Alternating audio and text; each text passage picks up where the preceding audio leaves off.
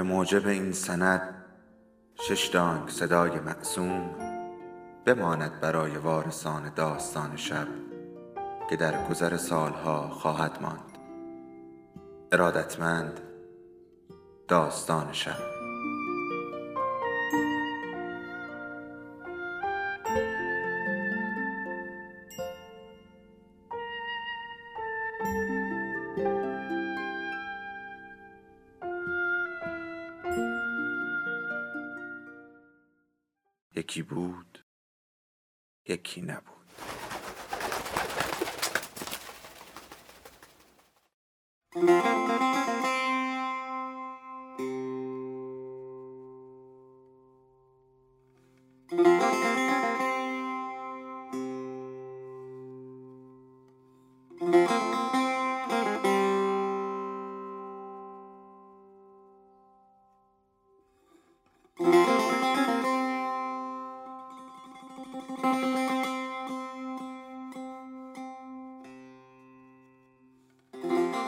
یک داستان خوب اجتماعی نویسنده تصمیم گرفته بود یک داستان اجتماعی بنویسد. بدین منظور پس از صرف غذا که یک بشقاب کوفته بود و یک نان و یک فلفل سبز به اضافه نصف پیاز به اتاقش رفت. نویسنده علاقمند است که پیاز را با مشت بشکند.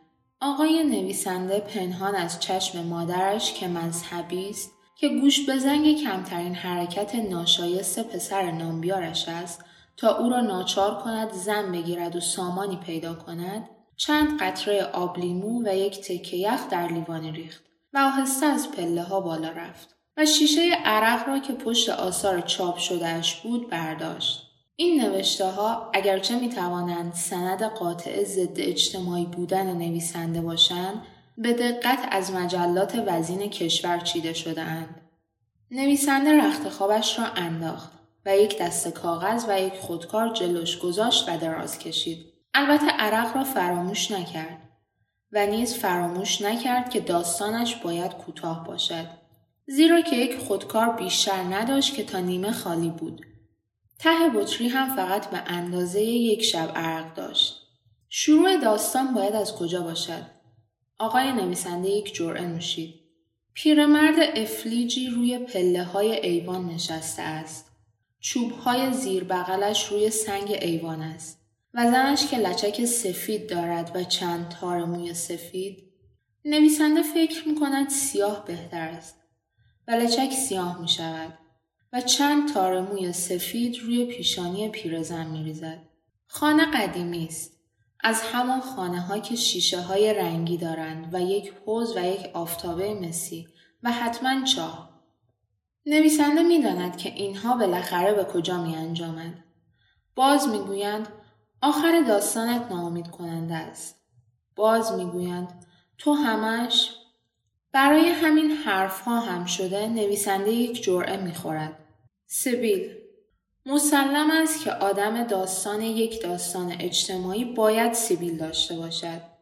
سیبیل سیاه، سیبیل پرتوپ، سیبیلی که به آدم وقار بدهد. سیبیلی که آبخورهایش لب پایین را هم بپوشاند و گاهی به توان نوک آن را جوید و احیانا نویسنده انتخاب می کند و آدم داستان دم در ایستاده است. و دست به چارچوب با زیر پیراهن رکابی و زیر شلوار راه راه دارد بحث می کند. با کی مهم نیست.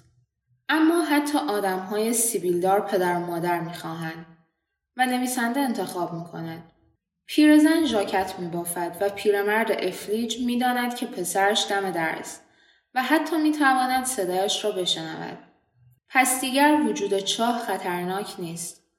آن دهانه سیاه نمی‌تواند نویسنده را ناچار کند مرد افلیج را به طرف آن بکشاند که پیرمرد افلیج تا دم چاه برود و نگاه کند به آن پایین به آن سیاهی و احیانا گوش بدهد به انعکاس صدایی صدای افتادن چوب های زیر بغل که به دیواره ها می‌خورند و بعد بعد آقای منزه دارد بحث می کند.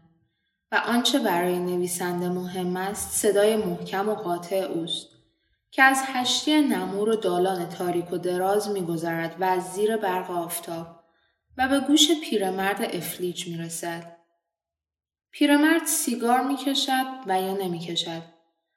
اما به در آشپزخانه نگاه می کند. در آشپزخانه بسته است. روی هر لنگه در یک تورنج کنده کاری شده است. پیرمرد به فرو رفتگی لنگه در دست راستی نگاه می کند. بالای سردر یک پنجره مشبک است با شیشه های رنگی. به در قفل زده اند. پشت در چاه است. با آن دهانه سیاه و آب ته آن که اگر سنگ ریزهی در آن بیفتد موج برمیدارد و اگر چوب زیر بغل یا آدمی صدا می کند. پیرزن ژاکت می بافد. یک ژاکت سیاه برای پسرش که با زیر پیراهن و زیر شلوار راه راه در آستانه در خانه ایستاده است و با کسی حرف می‌زند. پیرزن نخ را دور میله میپیچاند. کلاف کرک کرک که تکان می‌خورد ماتش می‌برد و به حوز نگاه می‌کند و به آب سبزی که بی هیچ موجی در ته آن هست. حوز ماهی ندارد. ظرف های ظهر و حتی استکان نلبکی های صبح هنوز روی لب حوز نشسته مانده است. خانه قدیمی است. سه اتاق دارد. جلو درگاه یکی از اتاقها که حتما درهای کشویی دارد پرده ای از مدقال آویختند با دو قرقره و نخی که می‌توان پرده را بالا کشید. نویسنده هنوز نمی‌داند توی اتاق باید قالی پهن کند یا گلیم. اما روی بخاری یک ساعت می‌گذارد و عکس داستایوفسکی را به دیوار بالای بخاری میخکوب می کند. وجود یا عدم کتاب روی تاقچه اتاق هیچ کمکی به شناخت آدمهای داستان نویسنده نمی کند. اما نویسنده حاضر می شود که چند تاقچه را پر کند. با چه کتابهایی؟ این هم مهم نیست. کف اتاق پشت ایوان را دو قالی فرش کرده است. آن بالا طرف چپ رخت خواب ها هست که رویشان یک پتو انداختهاند. روی تاقچه چیزی نیست. اما روی رفها نویسنده بد نمی‌داند که یک کاسه چینی گل و بوتهدار که گلهایش سرخ باشد و برگهایش سبز روی رف روبرو بگذارد و احیانا یک آقای منزه هنوز بحث می کند اما صدایش را پایین آورده است تا نویسنده یا پیرمرد افلیج نشنود هشتی تاریک است و از آن طرف هشتی یک راه پله هست که به بالا می رود. به یک محتابی بینرده و اتاقی که درهایش بسته است و پرده هایش کشیده. از پشت درها و پرده ها صدای پچپچ یک زن و یک دختر شنیده می شود. زن پیر است و مصفید. نویسنده تصمیم می گیرد که زن خواهر پیرمرد افلیج و دختر هم زیبا نباشد. یعنی موهایش کوتاه باشد و شانه نکرده و گوشه چشمهایش قی نشسته باشد. و لحاف را تا روی سینهش کشیده باشد. اما خانم می‌گوید بلند شو جانم یه کمی توی محتابی قدم بزن. نمی‌دونی چه آفتابی شده. دختر می‌گوید و یا حرفی نمی‌زند و لحاف را می‌کشد روی صورتش و صدای حقحقش بلند می شود. صدای آقای منزه تا اتاق آنها و حتی تا ایوان می آید. عشق مسخره است جانم. تا وقتی که جامعه ما در فلاکت به سر می‌برد ما باید از توجه به نفسانیات چشم بپوشیم. فکر نکنی من با هماغوشی و این حرف ها مخالفم. نه. بغل یک زن خوابیدن مثل آب خوردن از یک لیوان است. اما آخر ما مسئولیم. باید به کارهای اساسی پرداخت. باید همه چیز را در راه نویسنده نمی‌خواهد بشنود. و فقط برای آنکه ادامه گفتگوی آنها را به نفی تفهیم کند می رود عکس داستایوفسکی را پاره می کند و به جای آن عکس ماکسیم گورکی را به دیوار بالای تاقچه می کند و یک جرعه دیگر می خورد. آقای منزه می گوید مثلا ببین دخترمم عاشق من است. باور کن. حتی دیشب وقتی تب داشت به زبان آورد. نگو که حتما خودش را به مریضی زده است یا این کارها نقشه پدر و مادر من است یا حتی امم درست و حسابی چهل درجه تب داشت پیشانیش آنقدر داغ بود که من دستم را پس کشیدم اما من چه کردم؟ فقط خندیدم. بله خندیدم. عشق مسخر است. آن هم وقتی که طرف هر کس که می‌خواهد باشد. می‌گوید اما بالاخره این صاحب مرده را و اشاره می کند و میخندد. آن آسان است. باید راهی برش پیدا کرد. به نظر من جغل کار خوبی نیست. آدم را ایدالیست بار می آورد. با زنهای شوهردار خب ما باید نمونه باشیم برای اینکه چشم مردم به ماست. آقای منزه دست می کشد به سویلش. میماند فاحشه. بهترین راه راه داشتن با یک فاحش است. یک فاحشه. هفته یک مرتبه و خلاص. زیاده روی خوب نیست. آدم را معتاد می کنند. به زن و تنعم. ما باید از حالا به سختی ها عادت کنیم. آقای منزه با دخترمش پنج سال اختلاف سن دارد. با هم همبازی بودن. حتی وقتی کوچک بودن. چند بار باز مهم نیست. لخت توی حوز شنا کرده اند. و با اینکه حالا دخترک پستانهایش درشت شده است و گردنش هم سفید است و یک خال هم روی گونهش دارد هیچ وقت نشده است که توی دالان یا کنار چاه یکدیگر را در آغوش بکشند. آقای منزه به منیر خانم کتاب می دهد و بعد احیانا روی همان محتابی می نشینند و بحث می کنند. حتی چه باید کرد را صفحه به صفحه با هم خواندند. و حالا دخترک چه باید کرد را زیر بالشش گذاشته است و ناله می کند و نمی‌داند چه باید بکند. وقتی کتاب را میخواندند دخترک مخالف بود که یک زن و شوهر در دو اتاق جدا از هم زندگی کنند. اما آقای منزه استدلال کرد.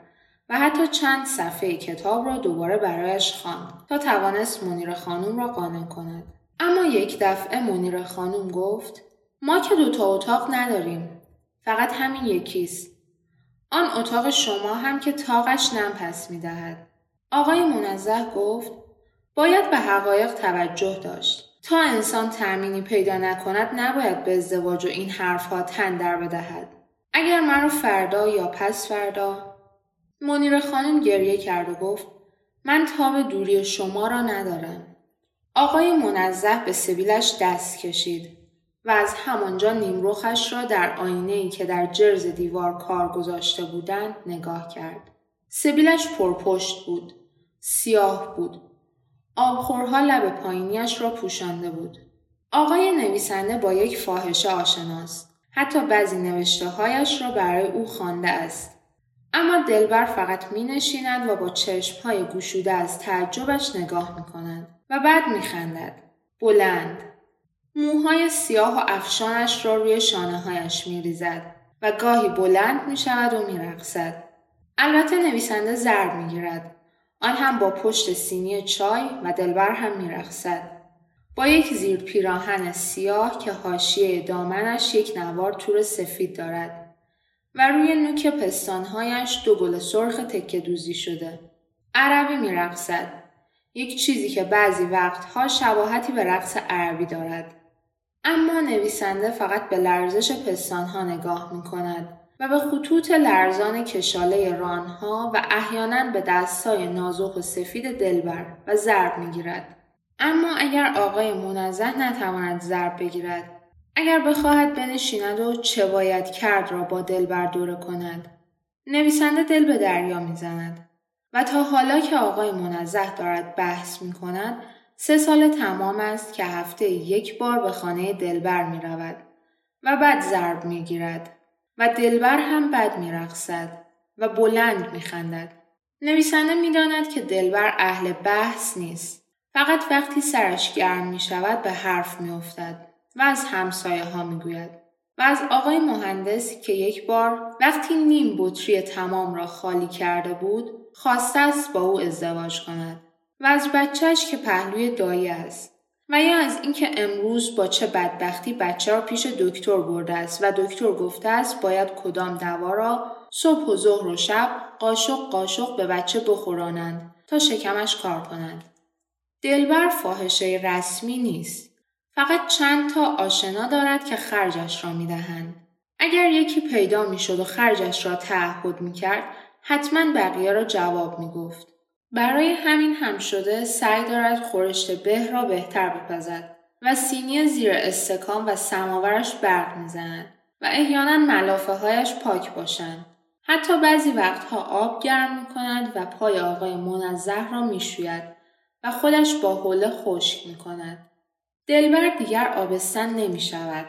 آقای نویسنده و آقای منزه این را دیگر مطمئنند. صدا که بلند می شود آقای منزه با طرف بحث دست می دهد. آقای منزه می داند که صدا باید از ضربه های چوب زیر بغل پیرمرد باشد. اما قفل محکم است. قفل یک قفل روسی است. یک قفل رمزی است که 22 تومان آب خورده است. برای همین است که آقای منزه حتی با طرف بحثش وعده دقیقی می‌گذارد تا کتابی را که به امانت گرفته است بیاورد و احیانا لبی تر کنند و باز بحث را ادامه بدهند. آقای منزه خیلی آهسته از هشتی به دالان می رسد و بعد پدرش را می بیند که به یکی از چوبهای زیر بغلش تکیه داده است. دست چپش را به دیوار گرفته و با آن یکی چوب به قفل می زند. پیرزن روی ایوان ایستاده است. کلاف سیاه از روی ایوان قلتیده و افتاده است توی باغچه کنار حوز. آب حوز سبز است. ماهی ندارد. یک درخت انجیر کوتاه و کج و معوج توی باغچه هست که انجیرهایش هنوز نرسیده است. پیرمرد هنوز دارد با اسایش به قفل می‌زند. آقای منزه از پهلوی حوز رد می شود. از روی سایه درخت انجیر می گذرد.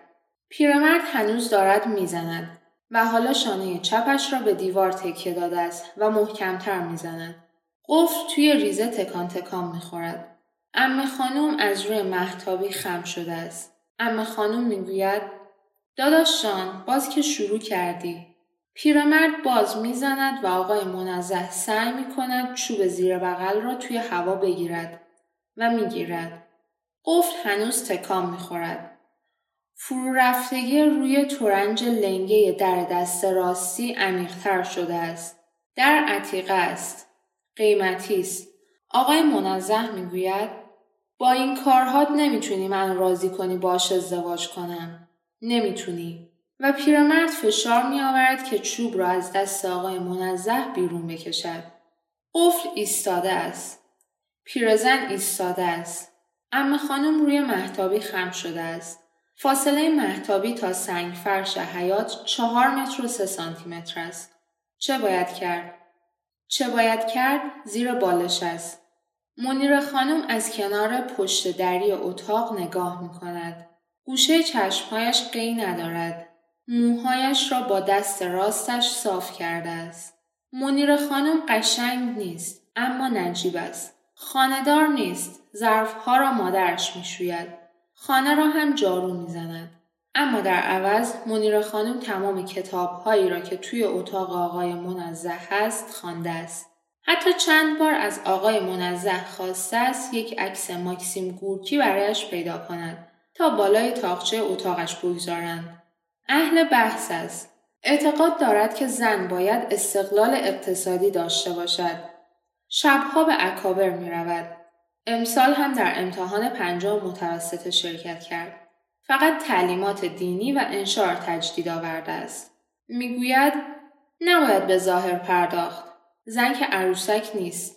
یک آلبوم خانوادگی هم دارد. همه جا عکس خودش را کنار عکس آقای منزه گذاشته است. عکس پدر مرحومش را هم دارد. اما خانم حاضر نشد عکاس نامحرم عکس را بگیرد. آقای منزه هنوز چوب زیر بغل را چسبیده است و پیرمرد که به جرز تکیه داده است می‌خواهد چوب را از دستش بکشد و نمی‌تواند. دهانش باز مانده است. عرق روی پیشانیش نشسته. گاهی لبهایش تکان می‌خورد و چند دندان پوسیده ای که جابجا جا روی لسه هایش مانده پیدا می شود. پدر آقای منزه بر سر سکته ناقص نمی‌تواند حرف بزند. فقط دهانش را باز می کند و لبهایش را تکان می دهد. و احیانا خورخور می کند. آن هم از ته حلق. اما خانم می گوید و یا حرفی نمی‌زند چون نویسنده نمی‌داند چه باید بگوید فقط می‌داند که ام خانوم باید بیشتر خم بشود و دستهایش را تکان بدهد و چیزی بگوید که مبین دلجویی از برادرش باشد و در عین حال آقای منزه نرنجد و احیانا بعد دخترش قور نزند. آقای منزه چوب زیر بغل را رها می کند. پیرمرد بیشتر به جرس تکیه می دهد و به چوب زیر بغلش و آقای منزه خم می شود. دستش را حایل قفل می گیرد. چند بار دایره قفل را می چرخاند و روی شماره هایی می گذارد.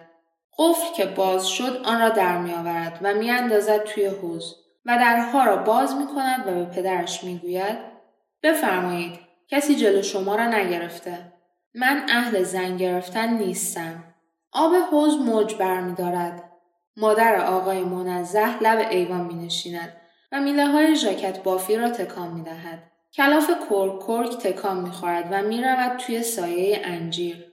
اما خانم کمر راست می کند. از کنار لبه محتابی که آجرهایش لغ شده است رد می شود و به پیرمرد نگاه می کند و به موجهای توی حوز و بعد به پرده اتاق خودشان که هنوز تکان می خورد. پیرمرد چوبها را زیر بغلش می گذارد. آقای منزه دو لنگه در را بیشتر باز می کند و می گوید بفرمایید. صدای پای ام خانم در راه پله ها می پیچد. منیر خانم در را باز می کند و در آستانه در می آفتاب چشمهایش را می زند. کوتاه قد است و باریک. رنگش سفید است و موهایش سیاه و پستانهایش کوچک. پیراهن چیت گلداری پوشیده است. پیرمرد تکان می‌خورد و به طرف در می رود. آقای منزه دست به کمر ایستاده است و نگاه می کند. ام خانم هنوز توی راه پله هاست. پیرمرد از آستانه در آشپزخانه رد می شود و به دهانه چاه می رسد. دستش را به یکی از جرس ها می گیرد. چوب زیر بغل دست راستش می افتد. خم می شود و چوب را بر می دارد و به جرس تکه می دهد. دستش را به سنگ لب چاه بند می کند و خم می شود توی چاه و نگاه می کند و سیاهی دهانه را می بیند و بوی آب را می شنود. حتی در ته چاه چند موج ریز را می بیند و تکان ملایم آب ته چاه را که سرد است که دو کله آدم آب دارد.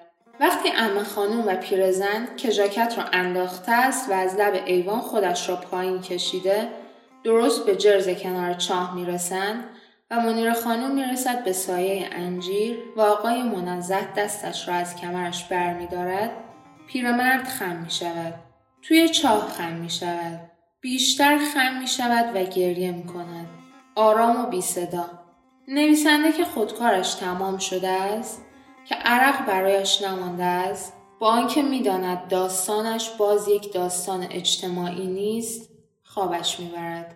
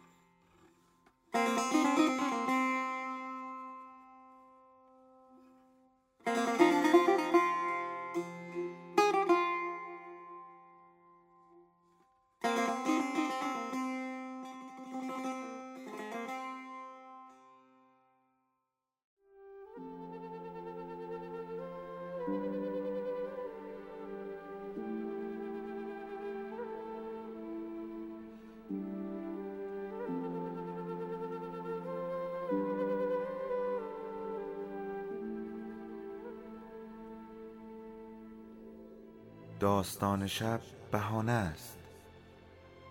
برای با هم بودن دور هم نشستن شنیده شدن.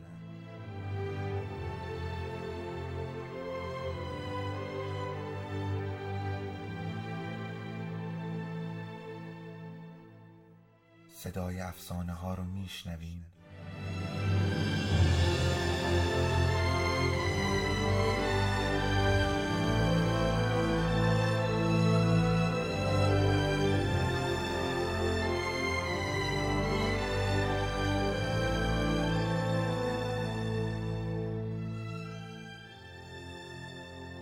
شبتون بخیر.